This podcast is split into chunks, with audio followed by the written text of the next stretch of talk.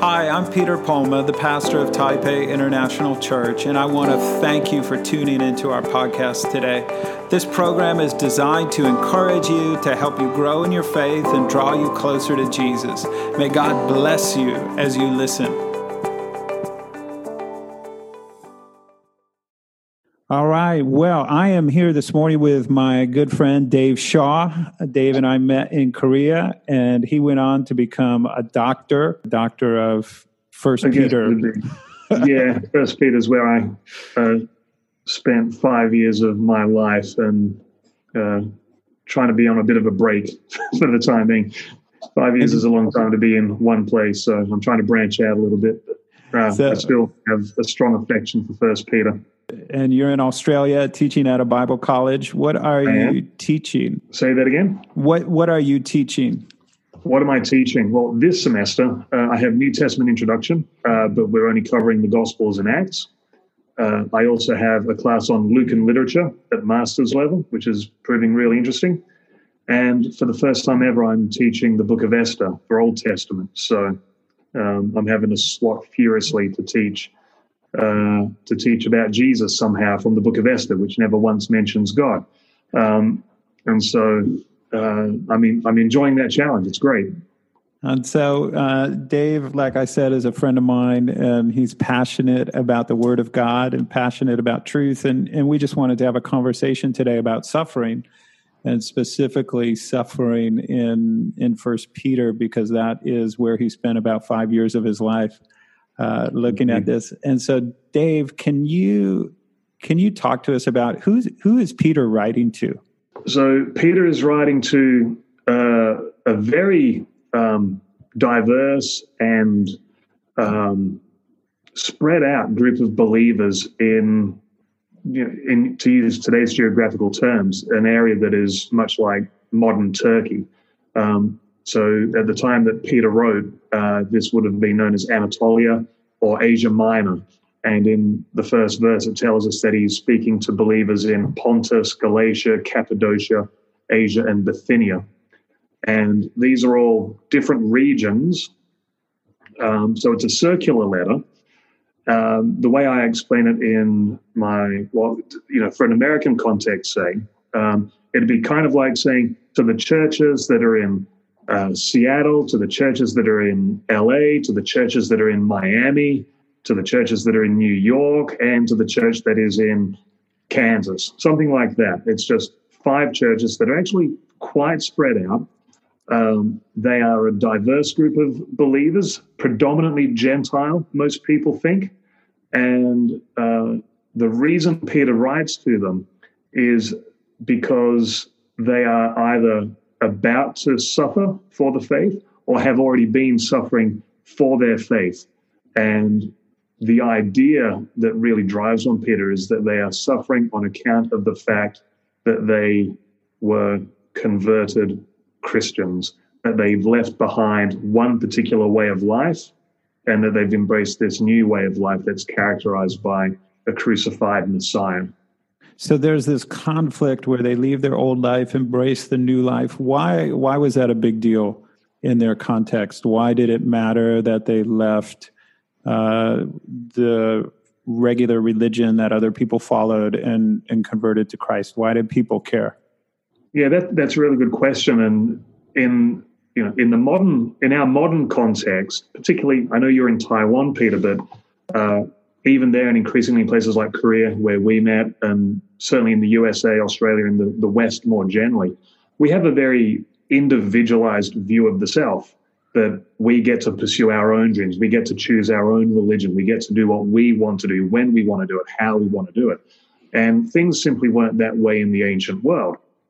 And so you um, you would be raised in a particular family with a particular tradition perhaps even in a particular village that had its own um, sort of local deities, um, local idols. And so, and it was expected in that day and age that you would simply follow in the footsteps of your family and of your if you're a son certainly of your father in particular um, in that context if you if you were a woman and you got married it was expected that you would leave behind the gods of your family in order to embrace the gods of your husband's family.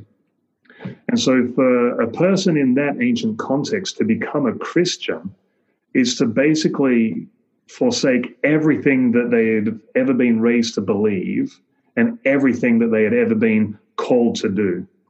Um, the, you know, no longer could they follow in the footsteps of their father. They were going to follow in the footsteps of a crucified Messiah.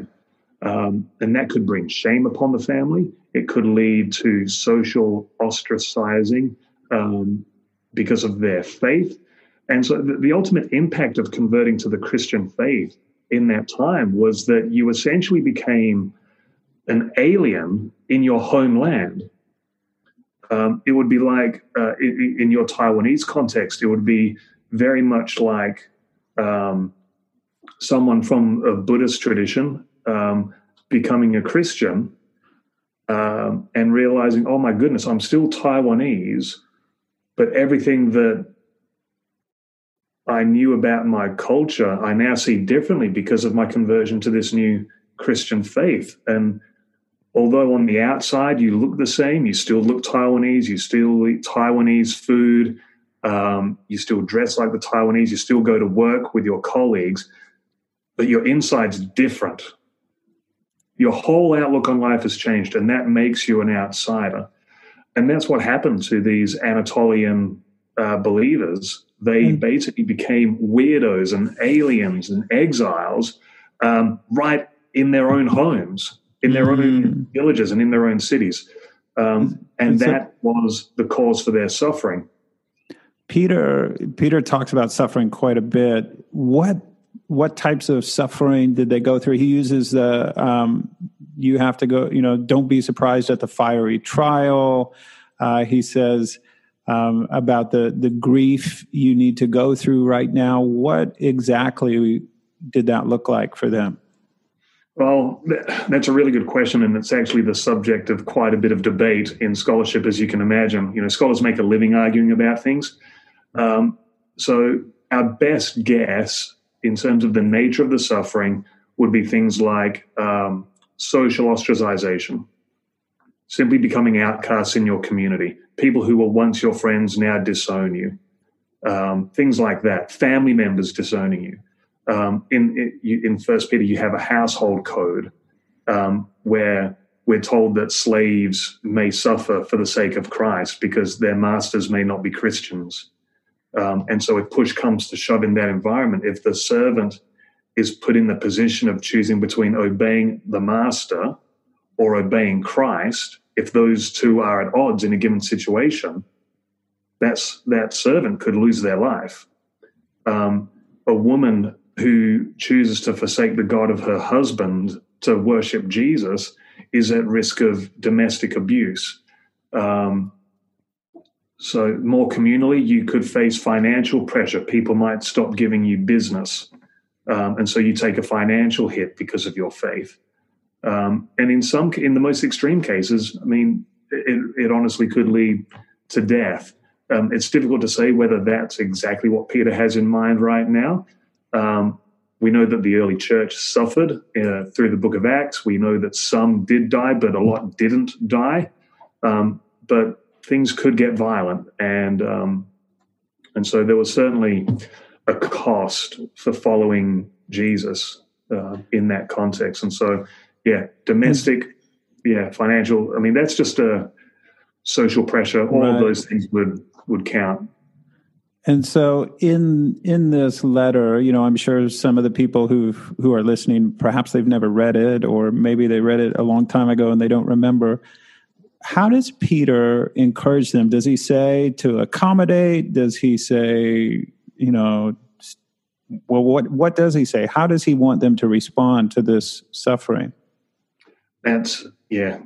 Your your questions are so great, mate. Um, that that question has also been the battleground for a lot of scholarly debate um, on one side of the equation, you have some who say that Peter should argue, or you have some who say Peter argues for complete accommodation. And the example that's given for that is the household code. Um, you have others, on the other hand, who say, no, no, no, it's complete sectarian, it's a completely sectarian response. What is um, sectarian? it's where you basically withdraw from the world, um, and you basically cut yourselves off, and you become your own little sort of cluster, Bubble. and you don't have non-Christian friends, and you yeah, only you work in a Christian business. World. Okay. Um, I think there's a more balanced approach to be had between those two. Um, one of the best that I've read um, by a well known New Testament scholar, Joel Green, he talks about holy engagement, which mm-hmm. is the idea that you are set apart for God's purposes. Um, but God's purpose is that He sends you back into the world to be His ambassadors. That, um, and I like to use the idea following on from that of the church as an embassy. So an embassy is um, a place where you represent one country on the land of another country. And your ultimate allegiance is to the country of, of your embassy, but you build relationships in the in the country in which you have been placed. Um, and you interact and you do commerce and you live and breathe you make friendships with with the locals. But your ultimate allegiance is to the nation of your embassy. And there's a sense in which churches are little embassies of the kingdom of god. And we gather as a corporate people to worship to sing god's praise to draw strength and courage uh, from one another. And then we as god's people we scatter into the places that we have been sent to be God's ambassadors. Um, the the way I talk about it in my own uh, work is that um, we are elect sojourners, so we are chosen by God, um, and as such, there's a sense in which there's a level of rejection that comes from the world on account of our election by God, but um, we are sent out as God's ambassadors. Um, and in that sense, it's a priestly ministry that mm. we represent God to those people. And we, when we pray for those people, we intercede for those people, we are representing those people to God as well. So, um, part um, of our, our job as we suffer is to understand that we have a mission to represent Christ 100%. to proclaim the gospel, even to the people who are hurting us. Yes. What What is I mean, which is awesome. but at the same time, we're going through all this pain because we're we're being we're suffering. How does Peter encourage them not to give up? What what is he saying about the way they should walk through this, even as they keep their eyes on Christ? How do they do this? Um, I guess you got to i think part of what it is you have to understand to whom you belong. Um, that uh, you know, if you go through first peter chapter 1 uh, he says that as you, know, you have been called um, be holy like the holy one who called you. Um, and so there's a sense in knowing that, that you belong to christ. Nothing can really change that and more than that, that he's not just called you into Christ individually, he's called you into a community. So in chapter two, you realize that you're called into this. Uh, P- Peter talks about you are living stones. You, as you come to him, the living stone, Jesus, you likewise become like living stones being built into a new spiritual house or temple. Um, and so we draw strength from uh, the community um, as we undergo these trials. Um, but what more than that, if if if you've ever paid attention to one Peter, he actually kind of leads you through the Old Testament. So there are these little markers along the way that, as the people of God, we understand ourselves as a people of the Exodus. Um, and Peter draws on a lot of Exodus imagery to say, look, when so, you know, give you the ancient context again, remembering that once you become a Christian, all all that used to be true of you and your family is now gone, and you have been called into Christ. When Peter begins to articulate and allude to the Old Testament, he's basically saying to these new believers, "This is your new family history. Israel's exodus is, is your exodus." Um, the life of Christ in his suffering and glory is now your life you know your suffering and glory is in step with Jesus. Um, and as we live through that, we realize that, you know, that Peter uses this idea of being a sojourner, an exile, a resident alien. And I think part of the challenge for being a Christian, particularly if we've been in the West and we're sort of riding on the coattails of 1500 years of Christendom, where it's been really comfortable, we need to embrace the idea of being weirdos again um, and embrace the idea of mm. being exiled and outsiders. and Peter says that if we're faithful in that calling, actually, the end game is that we're called to eternal glory. Mm-hmm. That's in chapter 5, verse 10. Um, and so he take he, he uses Israel's history to give us a new family history. Um, but then he has one eye on the future to say, we know the end game because Jesus has been resurrected. Mm-hmm. Um, and with that, we remain grounded. And then we have a night of the future. And that allows us to understand who we are in Christ, where we're going in Christ. And for Peter, that's actually how you endure this time mm-hmm. in Christ. You know, you said that we need to find our identity in Christ, in, mm. in our relationship to God. That we find strength in our community and then also in our ultimate hope that yeah. that this is temporary. I want to ask you about a, a, specific passage. I, I think this is either chapter two or three, and I'm sure you know, but it, Peter writes, Beloved, don't be surprised at the fiery trial when it comes upon you to test you as though something strange were happening to you. But rejoice insofar as you share Christ's sufferings, that you may also rejoice and be glad when his glory is revealed. If you're yeah. insulted for the name of Christ, you are blessed. Yeah. Because the spirit of glory and of God rests upon you. I know, you know, and uh, so many people think if I do good things for God, then my life is going to be good. Um, yeah. And that if bad things happen to me, it's because I did something bad and God is punishing me. Um, yeah. And shouldn't life be good if I'm obedient to Jesus? um, yeah. And so, what can you explain this passage a little bit to us and maybe speak to that that you know there may be someone listening who who they're going through some really tough stuff and they're just wondering god why are you letting this happen to me when i'm i'm serving in church or i'm i'm trying yeah. to love my coworkers? I'm, I'm trying to be an example in this this dark place. What would what how how does this passage help them uh, well, th- this passage from chapter four, actually. Chapter um, four. from verse 12, uh, verse 12 onwards. Well, the first thing Peter says is don't be surprised. Um, and and I think that in in a, in a Western context, where again, if we've been riding on the coattails of Christendom for one and a half thousand years, where Christianity was the center of the universe, where it was the moral framework out of which people worked, um, that's no longer the, our time and place. That that time really is kind of over. Um, and all of a sudden, our modern church is finding that really I'm I'm being blasted just because I have what some would consider a traditional Christian sexual ethics say, um, and I'm being pilloried for that. And why? What have I done wrong? And the answer is you've done nothing wrong. Um, in fact, that's exactly what the early church experienced. Um, he says, Do not be surprised when the fiery trial comes upon you, as if something strange were happening. And we're surprised because we've had relative comfort for 1500 years. Um, so that would be the first thing to say. Um, the second thing is that Peter then, contra- and this is the difficult verse, he says, rejoice insofar as you share in Christ's sufferings. Um, there's this sense in which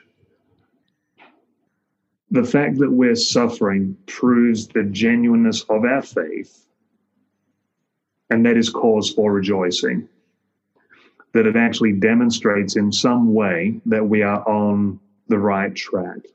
Now, that has to be qualified a little bit in the sense that if I'm the kind of person who really likes getting in people's face um, and being aggressive, like borderline aggressive in terms of our evangelistic efforts, um, and shouting people down when we disagree with the way they're living their life.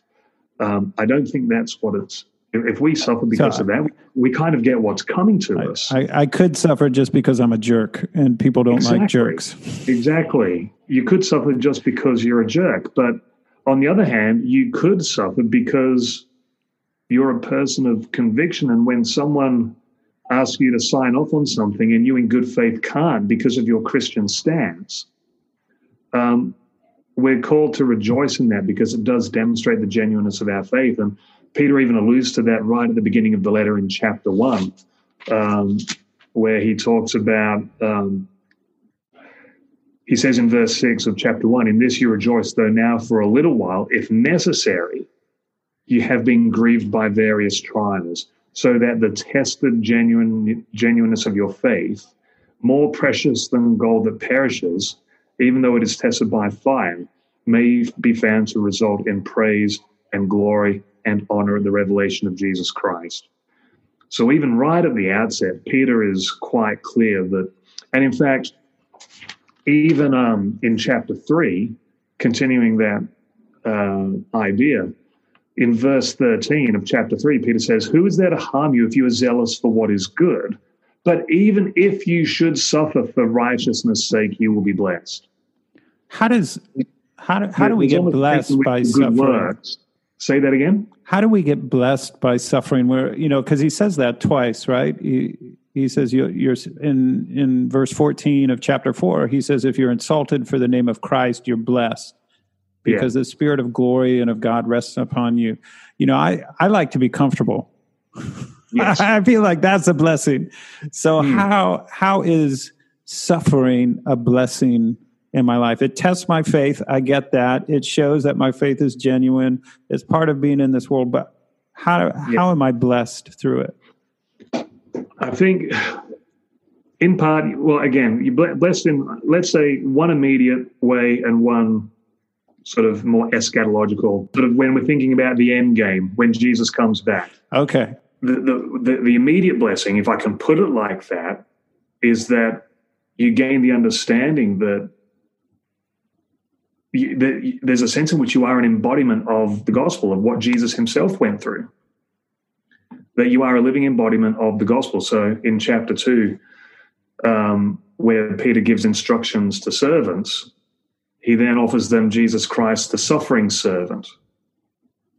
And so the what's interesting about Peter's household code is that the first and, and this is what sets Peter's household code apart from Paul's and any in the ancient world, is that he lists slaves first. And slaves and servants are those held up as the model for suffering as a Christian virtue in the early church. They are the ones who most closely embody and resemble the suffering of Jesus. Um, and so there's a, and that sounds like a backhanded compliment to those who suffer. And I understand that, and it's not easy. But the bearing of unjust suffering on account of your faith is actually, in a sense, the ultimate embodiment of the gospel. So that's the first thing. But the second thing is that um, there's a sense in which the more we suffer now, and this will sound weird until you think about it in modern, in, maybe a modern setting, but the suffering we experience now prepares us for an even greater glory in the future and I know we talked about this last week when we did a bit of a dry run, but um, the example I use in my classes is think about um, a sports team that has the ultimate success. You know, they win the NFL Super Bowl, they win the World Series, they win. You know, if you've got any Aussies there, the Aussie Rules Football Grand Final. Um, the the real we catch on to the real underdog stories when that happens because we know how much those teams go through to get the ultimate success. And so, um, you know, so you know, to use an Australian example, recently in professional sports, the West Coast Eagles football team based in Perth, uh, they won the whole thing in 2018, and in the build up to the finals, I mean, they were playing really well, even though a lot of people had expected them to finish on the bottom of the uh, of the uh, the ladder, the uh, standings. Um, towards the end of the season, they lost one of their best defenders through injury. They lost their best midfielder through suspension. He knocked a guy's teeth out, literally, um, which wasn't great. Um, and then they lost arguably the best. Uh, we call him a ruckman. The NBA equivalent would be a center, your tallest player who can tap the ball to your better players. So the Eagles lost three key players in the space of a matter of weeks just before the playoffs. And everyone wrote them off. And they ended up winning the whole thing to everyone's surprise. And now here's the thing now if I now go back online and watch every game of that 2018 season, knowing how it all ends, I'm going to view every challenge, every obstacle, every injury, every suspension differently. You know, at the time, it feels like it's tragic and we'll never overcome this. But in the light of the glory that comes at the end, I can watch that whole season unfold now with a sense of peace, knowing that, okay, so and so gets injured, it's going to be okay. So and so gets suspended, it's going to be okay.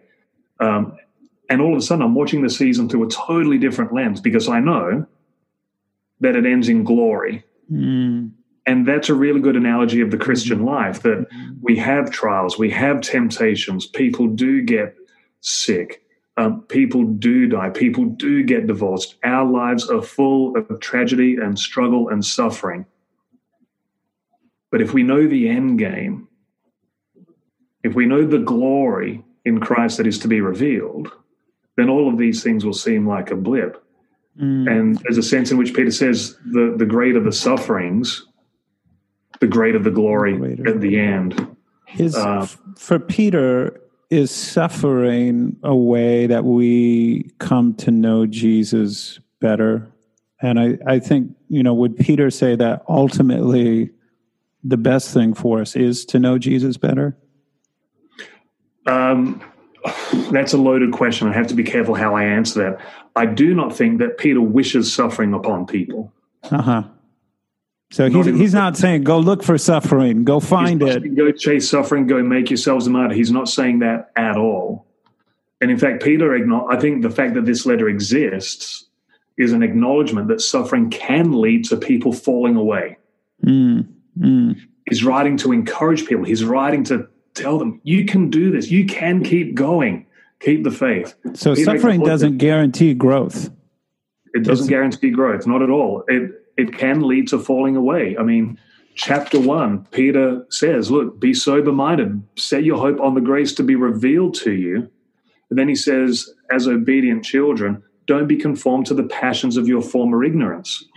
So here's the thing. If i'm suffering for my newfound faith the temptation is to be is going to be to walk back to my old way of life where I absolutely didn't suffer, mm. where I was just one of the guys. So Peter sees that as a really, as a genuine temptation. Mm. Um, and he says, No, no, you have been called by God. Be holy like the Holy One who called you. Don't go back to the old way of the old and empty way of life. Don't, you know, and you, funnily enough, and of course, Peter is perhaps the example par excellence with this regard. After Jesus' death, where do we find Peter in the Gospel of John? What does he go back to? Fishing. He goes back to his fishing boats. Mm. And I, I, I, do wonder if in these verses there isn't a little bit of autobiography there that Peter himself, having seen Jesus die, thinking it was all over, went back to his fishing boats. Mm. And so, it's there that Peter comes and says, or Jesus rather comes and says, no, no, come back. Feed my lambs. Feed so my lambs.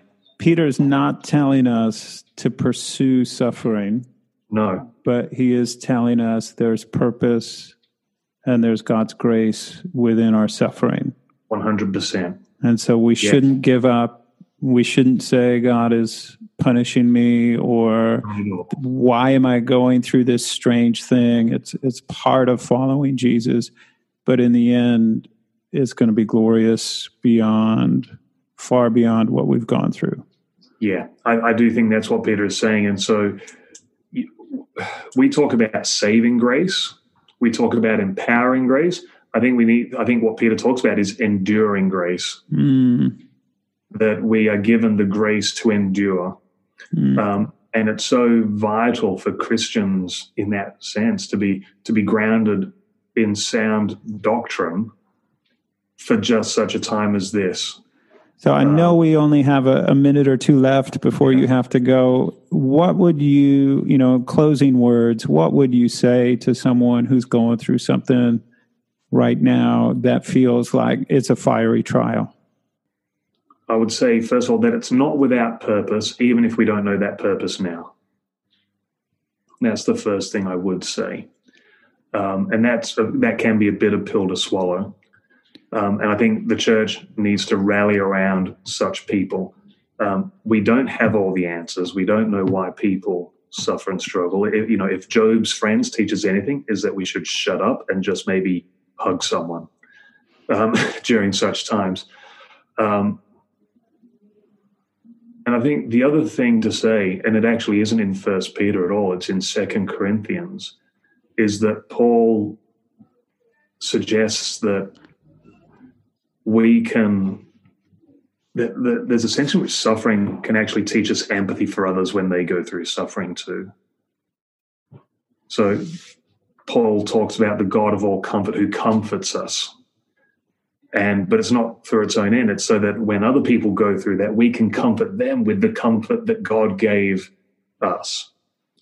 Who better to come alongside the person struggling with cancer than the person who has had to battle and overcome cancer? Who better to come alongside the person who may have tragically had a miscarriage than the person who has had a has had a miscarriage and yet retained their faith in God. Um, what what one Peter tells us is that our sufferings don't need to be wasted, mm. and that they can actually be in time used as a means to to bless others.